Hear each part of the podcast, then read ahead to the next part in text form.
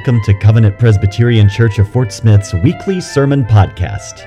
Covenant is a church devoted to theological depth, intimate relationships, joyous worship, relentless evangelism, and sacrificial service. Coming up, a sermon from our series Ecclesiastes Life Under the Sun. Here now is our pastor, Dr. John Clayton. For everything there is a season and a time for every matter under heaven a time to be born and a time to die, a time to plant and a time to pluck up what is planted, a time to kill and a time to heal, a time to break down and a time to build up, a time to weep and a time to laugh, a time to mourn and a time to dance, a time to cast away stones and a time to gather stones together, a time to embrace, and a time to refrain from embracing, a time to seek, and a time to lose, a time to keep, and a time to cast away, a time to tear, a time to sow, a time to keep silence, a time to speak, a time to love, and a time to hate, a time for war, and a time for peace. What gain has the worker from his toil? I have seen the business that God has given to the children of man to be busy with. He has made everything beautiful in its time. Also, He has put eternity into man's heart, yet so that he cannot find out what God has done from the beginning to the end. I perceive that there is nothing better than for them than to be joyful and to do good as long as they live also that everyone should eat and drink and take pleasure in all his toil. This is God's gift to man. I perceived that whatever God does endures forever. Nothing can be added to it, nor anything taken from it. God has done it, so that people fear before him. That which is already has been, that which is to be already has been and God seeks what has been driven away. The grass withers, the flower fades, but the word of our God will stand forever. Let's go to Him dependently in prayer. Lord, we are poor, we're needy, and we're in need of being fed. And so help me to rightly handle the word of truth and grant us ears to hear. Speak, Lord, for your servant is listening. Through Jesus Christ our Lord. Amen. In, in the third chapter of Ecclesiastes, and I'm sure you've already picked up on this, Solomon, following his introductory statement, introduces a poem. And that's why in your translation you'll see that it's structured as such, starting with verse 2 through 8 is a poem. And it's, it's a poem that introduces 28 topics paired into 14 pairs, comprising a multiple of seven. And as many of you know, the number seven within the Bible is a number of completeness, a number of perfection, which Solomon uses to describe the seasons. He uses to describe the times of this life under heaven. Each of the 14 pairs is presented line by line as we read them. But Paul, what rather, Solomon is using a poetic technique here. It's referred to as a merismus. And a merismus is when you take two opposing topics, you couple them together, and in so coupling, coupling them, you're expressing both of them, but you're also expressing everything in between those two opposing topics. And let, let, me give you an example. The first one is to a time to be born and a time to die, which says simply that there is a beginning, there is an ending, but also there is a time for everything between birth and death. And so you'll want to look at each of these lines of this poetry in this way. Now, the poem some have said, well, this is a totality of life. This is talking about everything uh, within life. And it's, it's really not. It's not a comprehensive statement. It's not even an attempt to be comprehensive, listing everything that we encounter in life. Rather, it is a poetic elaboration on this life. An elaboration talking about, well, that very first verse. In fact, if you get anything from day, today's sermon, get that first verse. Look at it with me. For everything there is a season and a time for every matter under heaven. Uh, we would refer to that as a, a thesis statement. That's, that's setting the beginning. You got to know that verse before you can understand all of the verses that follow. That's key to this text. And to read the poem, we then immediately realize well, this is talking about the life that I live. This is the life. I know what he's talking about. But at the same time, the topics, if we look at it honestly, they seem almost erratic. Is there an order to which he's giving? And to a certain extent, that too, the poem in its very structure, is also telling us something about life. Because you know, and you do know, there are good times and there are bad times. There are times of crystal clear clarity, and there are times of ambiguity. There are times when life seems oh so refreshingly simple. And there are times where life doesn't make sense at all. Life is a complexity of matters under heaven, all of which is under God's sovereign domain. The Hebrew translated in the ESV here within that first verse, translated here as matter, all things under heaven. This matter may also be translated as purpose. It may very well carry a dual meaning, but it can also be translated purpose as it is in Isaiah chapter 46, verse 10, in which God says, My counsel shall stand, and I will accomplish all my purpose. And so God indeed establishes seasons. God indeed determines time, working providentially. But God works providentially with purpose. Everything that God does has purpose. The Westminster Confession describes it this way in the fifth chapter. It says, quote, God, the great creator of all things, doth uphold, direct, dispose, and govern all creatures, actions, and things, from the greatest even to the least, by his most wise and holy providence, according to his infallible foreknowledge and the free and immutable counsel of his own will, to the praise of the glory of his wisdom, power, justice, goodness, and mercy that is a beautiful statement of the providence of God. And therefore, everything and every matter under heaven are included in all that God directs, disposes, governs, including every season that Solomon's talking about here, including every time that Solomon is talking about here. Every time in totality according to God's providential punctuality. God's providential punctuality. Now, in the fifth chapter of Genesis, many of you know there's a transition in that part of Genesis, and we're given what is typically referred to as the generations of Adam. But actually, interestingly enough, in verse 1, it doesn't start with Adam, it starts with God, and then flows from there in that fifth chapter of Genesis, if you're taking notes, it, starting in the second half of that first verse, it says this. Listen closely. When God created man, he made him in the likeness of God. Male and female, he created them. And he blessed them and he named them man when they were created. When Adam had lived 130 years, he fathered a son in his own likeness, after his image and named him Seth.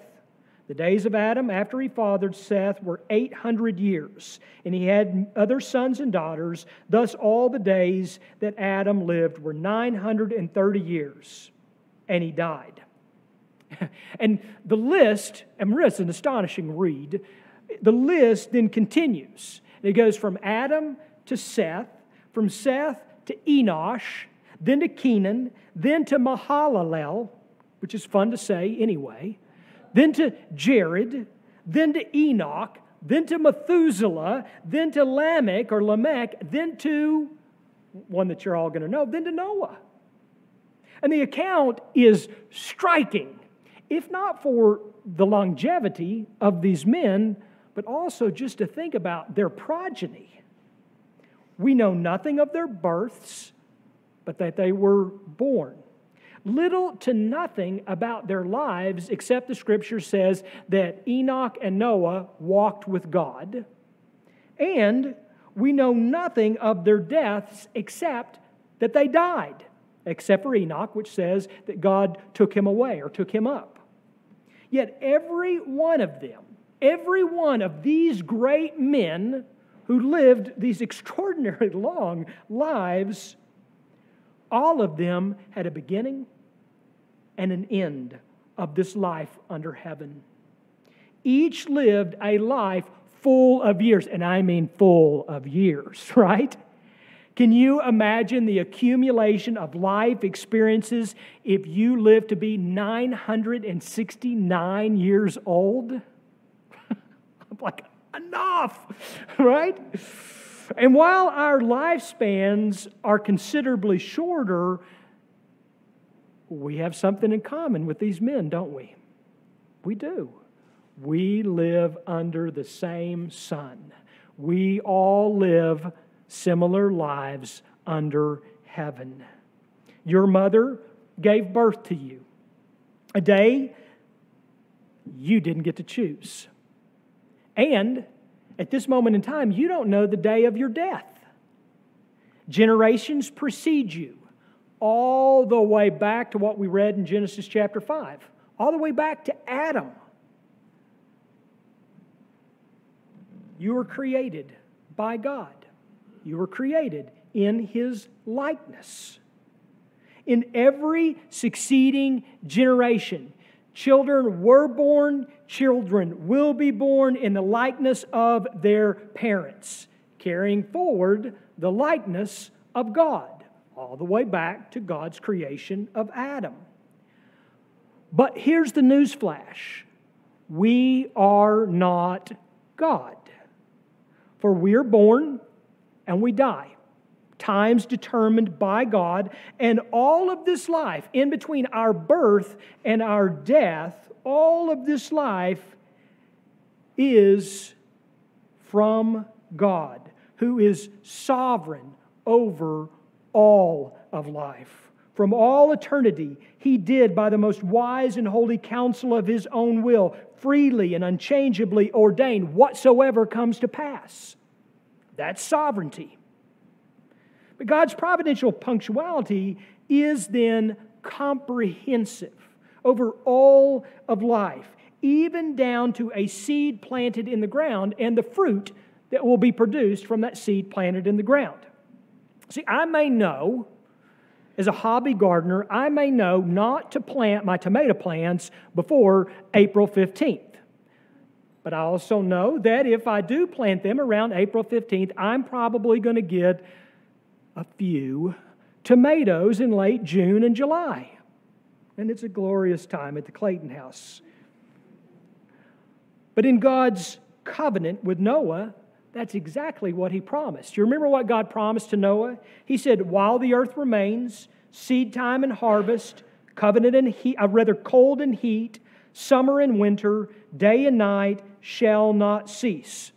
And so, what do I get to do I get to plant and, and string and prune and fertilize and eventually, hopefully, maybe harvest the tomatoes. Not because I have determined I'm going to grow my tomatoes when I want to grow my tomatoes because I am sovereign over my tomatoes. But I'm not. You're not sovereign over your tomatoes, too, if you venture out there as a gardener. God is.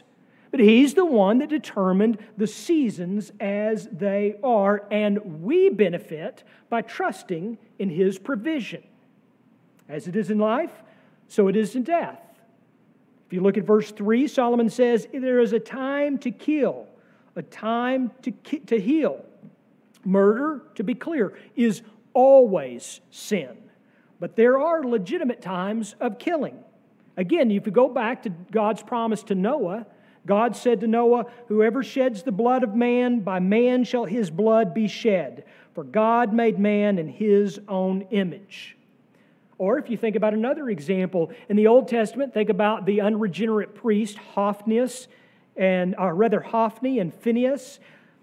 They were killed when they went into battle carrying the ark. Remember, went into battle. They were killed by the Philistines. And then the writer of 1 Samuel gives us a little snippet. It says, It was the will of the Lord to put them to death. And so there was a time for them to be killed. But also, as in killing, so also in healing. Think with me about Gospel of John, chapter 9. In that ninth chapter, there was a man who was born blind. He had never seen a day in his life. And the question was asked So, Jesus, who sinned? This guy's parents or him? Do you remember what Jesus said? Neither. He was born blind, quote, that the works of God might be displayed in him. And so they were. And he was healed by Jesus and then returned and worshiped the Lord Jesus. And so we must be careful to presume that we understand all of the complexities of why things happen, and yet, simultaneously, we must understand that God's purposes prevail always, without exception. And in a world of constant change, we need to understand there is a life cycle for everything. There is a life cycle for everything.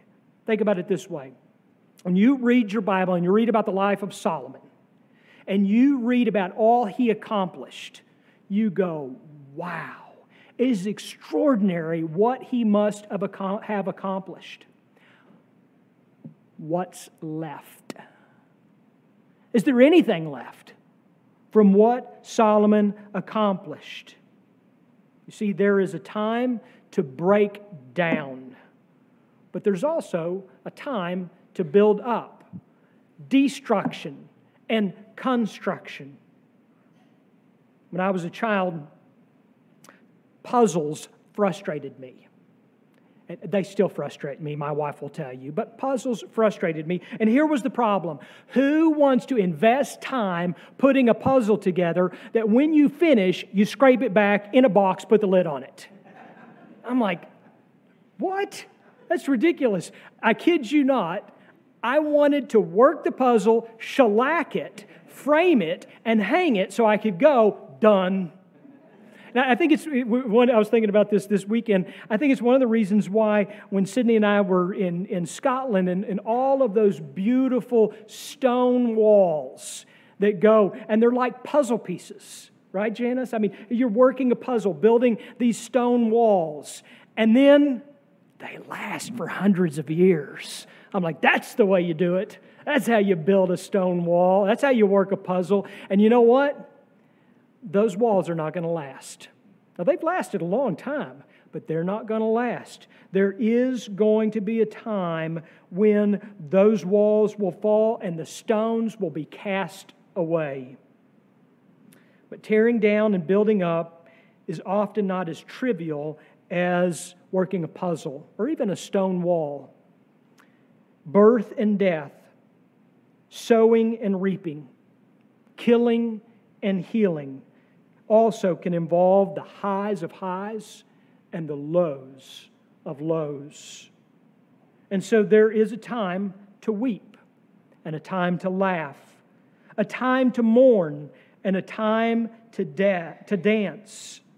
I have wept so hard, and I know all of the church members and regular attenders here have no problem knowing this.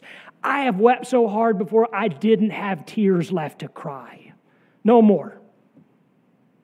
And I have laughed so hard that the next day that my muscles right here, if you call them that, these whatever these things are here, they hurt so I have just laughed and laughed and laughed. I have mourned the loss of a loved one. I have moved my body in celebration that maybe remotely might kind of be like dancing when my children were born and my grandchildren were born, and you have too. And, and some of us are better dancers than others because that's life. Life is laughing and crying, mourning and dancing, and everything in between. Sometimes, believe it or not, I need a hug. But a lot of times I want to be left alone. Sometimes I'm focused and in hot pursuit and sometimes I can't find a thing I'm looking for. Sometimes I'm accumulating. Sometimes I'm in the driveway at Savers giving it away. Sometimes I know precisely what to say, and sometimes I need not say a word. Sometimes I'm as steady as a rock, and other times my emotions range from love to hate. Sometimes I'm a person of peace. Sometimes I'm armed and ready for war. And you could say the same. Why? Because all of us, as Solomon says, we're all children of man, or the Hebrew word man there is Adam. We are all children of Adam. All of us. All of us are children of Adam, living men and women made in the image of God, yet fallen in sin, and we're living with its consequences. But the same cannot be said of God. And we need to be very careful here because you and I, we, know, know, we do not know one nanosecond of our existence apart from sin. The consequences of the fall begin at conception as does life. But God is not made in our image. God is holy.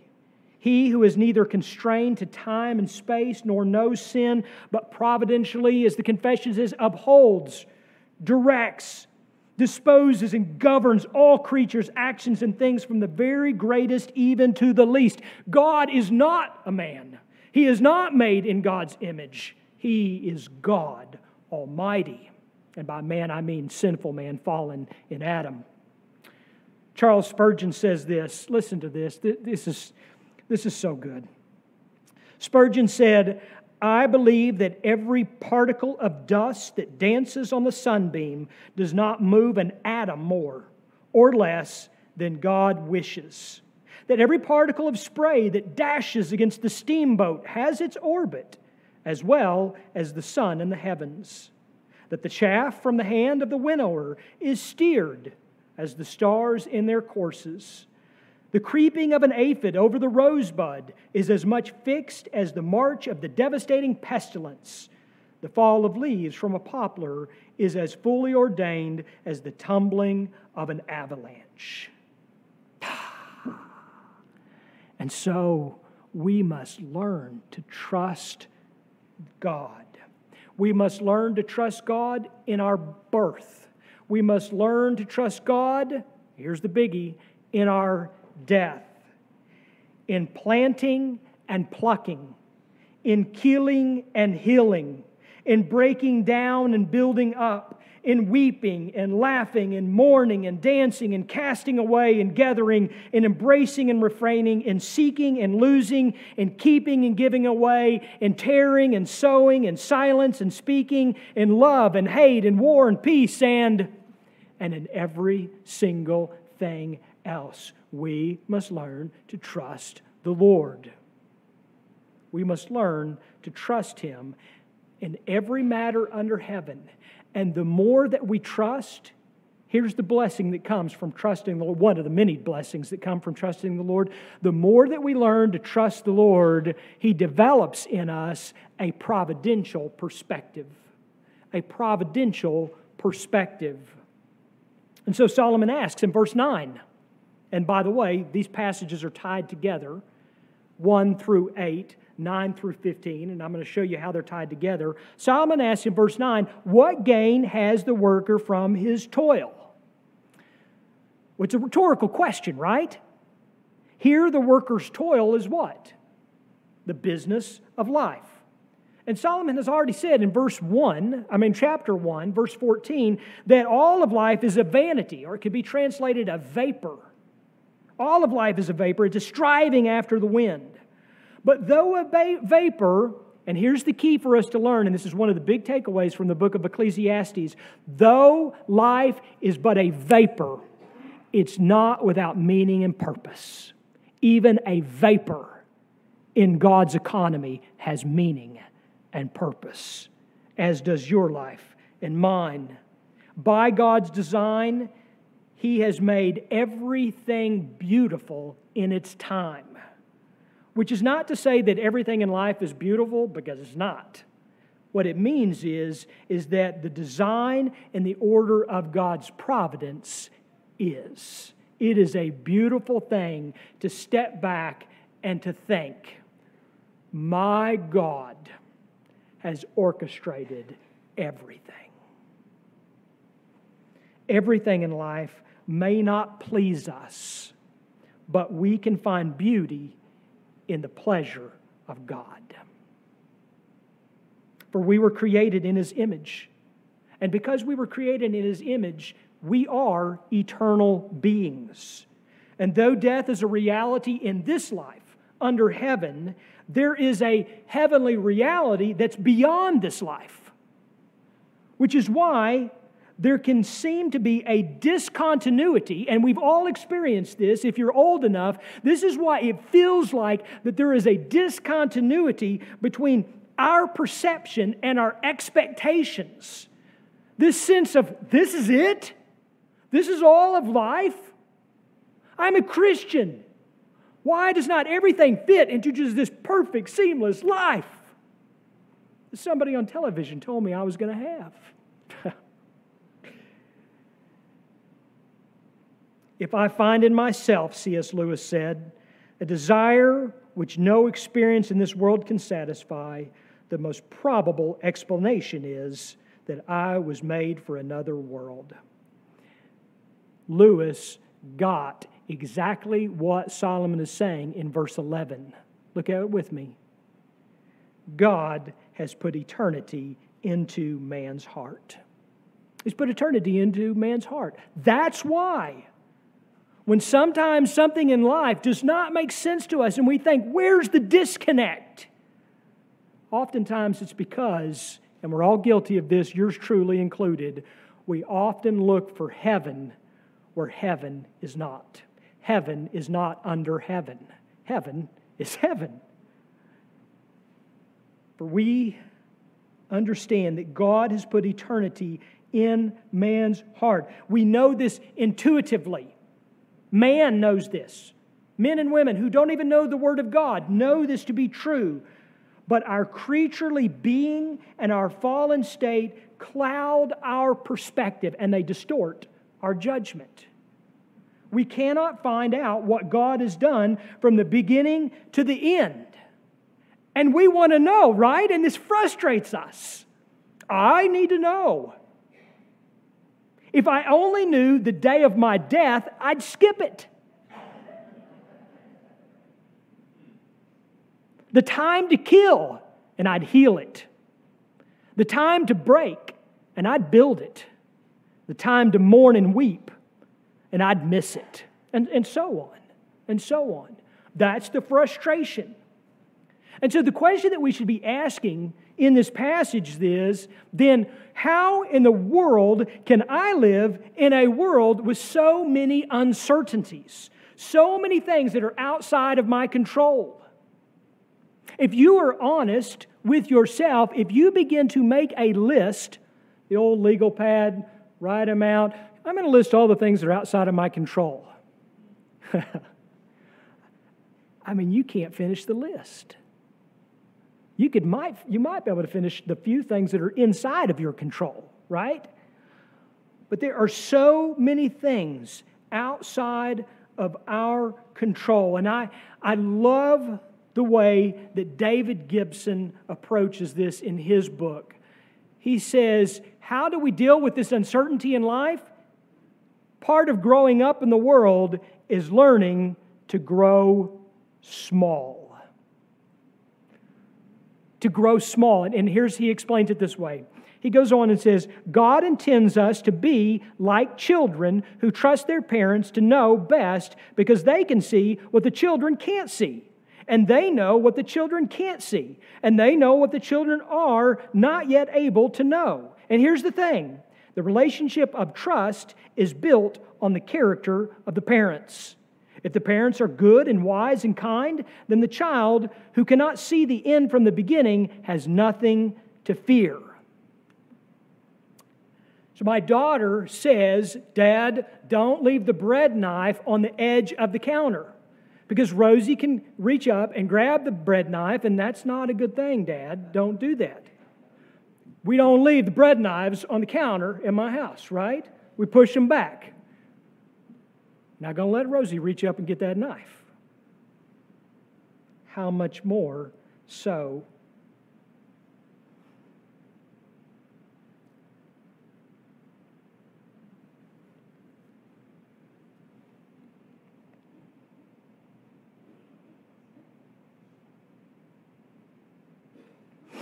how much more so for the child of God?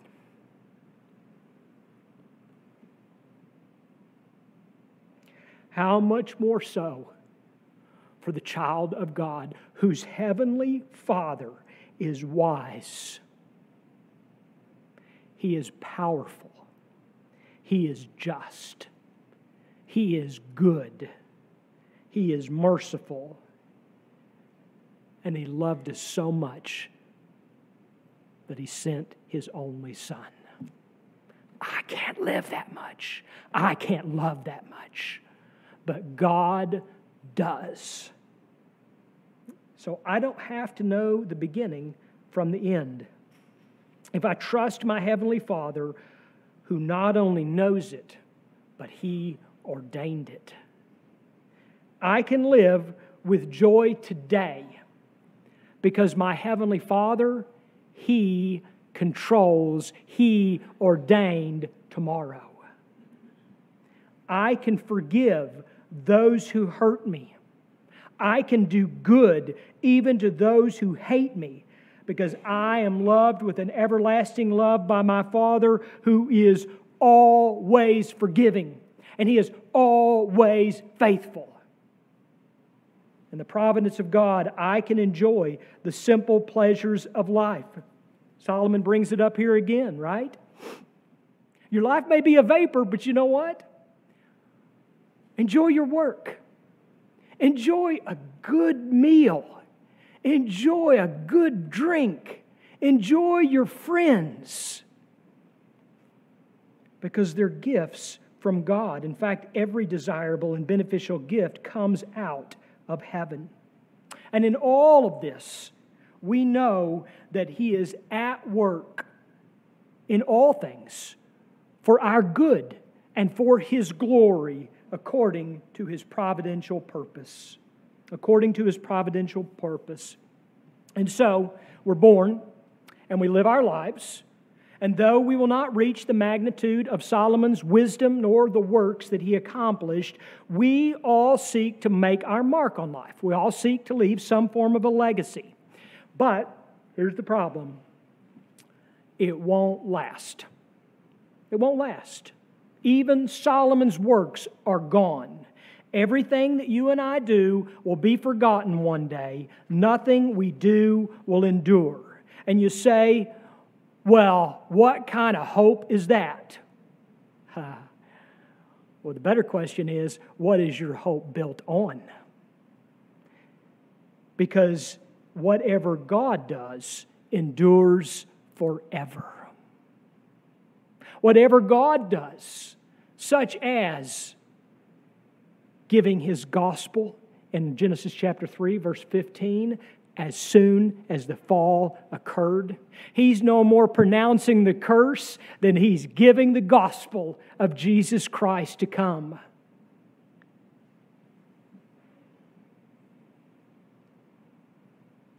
You may consider yourself a partner with God. And God does, in fact, use means. But He also is free to work without, above, and against them at His pleasure. Truly, the psalmist gets it right. Our God is in the heavens, He will do what He pleases. And therefore, what God does is always according to His purpose. And His ultimate purpose, from the beginning to end, in every matter under heaven, is His glory. For He is God and we are not. I may look through our old family photos and I may lament days gone by. Or I may hold my granddaughters and rejoice in this day that He has given.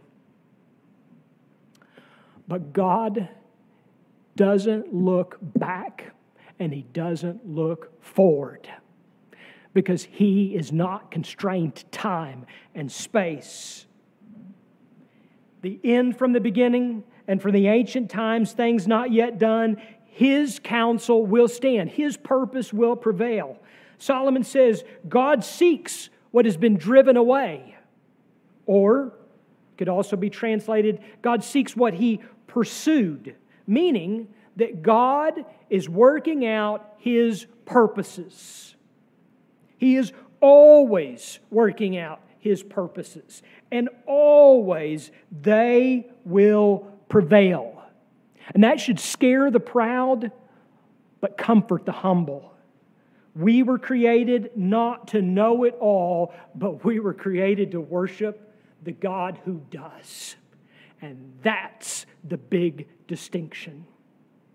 You want one takeaway from Ecclesiastes? That's it. God did not create us to do it all, to know it all, to be it all. He created us simply to glorify Him. And the fringe benefit is we enjoy Him forever. We were created to worship God. Our purpose then is to respond, to fear Him, to worship Him with reverence and awe, which He enables by His grace through faith in Christ Jesus, the fulfillment of His promise to redeem us all. And so He has. He has done it. All glory be to God. Let's pray. Our gracious God in heaven, how often we consider wrongly that all of the things that we're dealing with in life, all of these things somehow are so significant, and we lose sight of the providential picture. We pray that you would help us by your Holy Spirit to see the perspective that you had given us, that you have created us to worship you, to be dependent upon you, to live our lives in complete and full submission to you. Oh God, may you be praised through our lives. We pray in Jesus' name. Amen. Thank you for listening to this week's sermon. We hope you have grown in your knowledge of and love for God.